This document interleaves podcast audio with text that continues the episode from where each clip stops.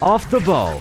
The last battle in the Ronaldo Messi war mm. was that World Cup, and uh, Ronaldo lost it, and then, then he ended up at like an Al Nassr. Subscribe now to the OTB Football Podcast stream wherever you get your podcasts, and download the OTB Sports app. The Football Daily on Off the Ball. Hello and welcome to Football Daily. I'm Cathal Mullaney and we'll start with the big news from the Premier League today. Ange Postecoglou has been appointed as the new Tottenham head coach and will officially take the reins on the 1st of July. The Australian has signed a four year contract with the Premier League club and he leaves for London after two years in charge of Celtic, where he won two successive Scottish Premiership titles. Postecoglou guided the Glasgow club to the domestic treble on Saturday after their win over Inverness in the Scottish Cup final, delivered their third trophy of the season. His coaching staff at Tottenham will be confirmed in due course. Spurs chairman Daniel Levy says Postecoglou will bring a positive mentality and a fast attacking style of play to the club. Football writer Martin Lipton says he's highly regarded by many in the game. Look, I think he's proven um, in Australia, uh, in Japan, and now in in uh, in Scotland that he knows what it takes to win. He's done a very good job. You know, winning titles in all those countries. Did a good job with Australia.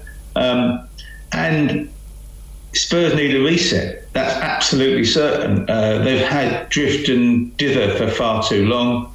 Um, it needs a project manager in the mould of Pochettino. The issue, of course, is we'll find out whether Postecoglou is in that mould.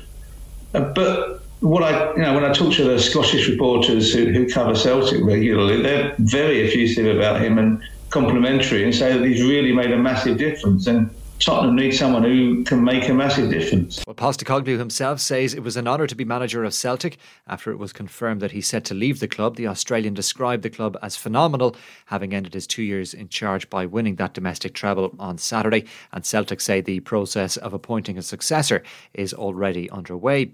One of the first tasks facing Postecoglou at Spurs is trying to hold on to Harry Kane, it would appear. It's emerged that Real Madrid have expressed an interest in the English striker to fill the void left by Karim Benzema's departure from the Bernabeu.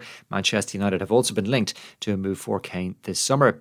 Next, let's reflect on last night's League of Ireland action. Shamrock Rovers now have a four point lead at the top of the SSE Airtricity League Premier Division table. That's after their 3 0 win away to Sligo Rovers. Rory Gaffney scored twice for the visitors, while Aaron Green was also on the mark just three days after scored both goals in the 2 0 win over Dundalk at Tallaght Stadium. The result means Rovers have two wins on the bounce, having lost two in a row before that.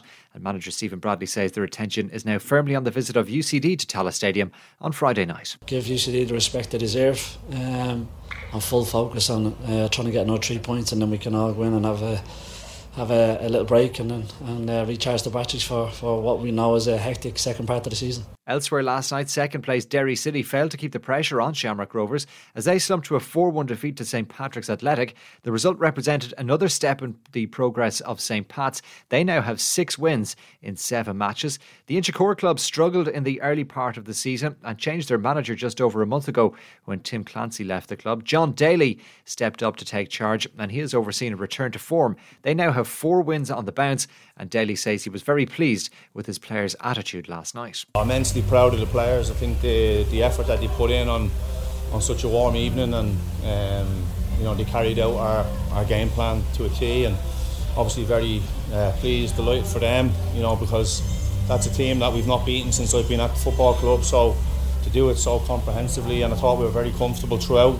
Um, when I went to two one, it, it couldn't be very very easy to look a bit nervous, but I thought we, you know, we obviously went straight up to the end, and and Chrissy's jumped in with a with a fine header and it just gave us the platform then to go and push on and try and get another one. In the other games in the Premier Division, there was late drama at Turner's Cross, where Daniel Krezic scored a late winner just a minute after Bohemians had equalised at the other end. That game finished Cork City 2, Bohemians 1, and that's now four wins in a row for Cork City. Bohs have dropped to fourth in the table. Shelbourne's good form continued. They were 3 2 winners at home to Drogheda United, and Pat Hoban equalled Dundalk's all time goal scoring record with a hat trick in their 4 1 win over UCD at Oriel Park. Hoban has now scored 142 goals for the Louth club and and is level with Joey Donnelly. There was plenty of action and goals last night as well in the First Division. Galway United pulled six past Finn Harps in a 6 0 win at Eamonn Deacy Park, and that result maintained their 10 point lead at the top. Waterford remain in second. They also had a 6 0 win. That was away to Kerry. Ronan Coughlin scored four times for Keith Long's side in that match. In the other games in the First Division, Cobh Ramblers beat Longford Town by a goal to nil, while Athlone Town were 3 0 winners over Bray Wanderers. Treaty United and Wexford played out a 1 all draw. And finally, the Republic of Ireland under 21 squad has been named for three friendlies next week, with Jim Crawford selecting 26 players for those games in Austria. James Abankwah of Udinese is among nine players receiving a call up for the first time. The other players to be called in are Killian Cahill, Connor Carty, Dylan Duffy, Sean Grehan, Jack Henry Francis, Ed McJannet, Rocco Vata, and Harry Vaughan. There's also a return to the squad for Darragh Burns of MK Dons for the first time in over a year.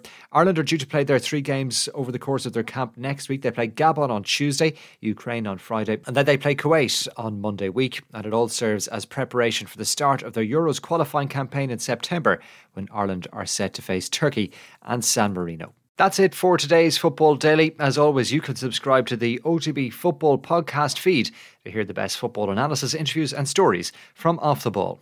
The Football Daily on Off the Ball.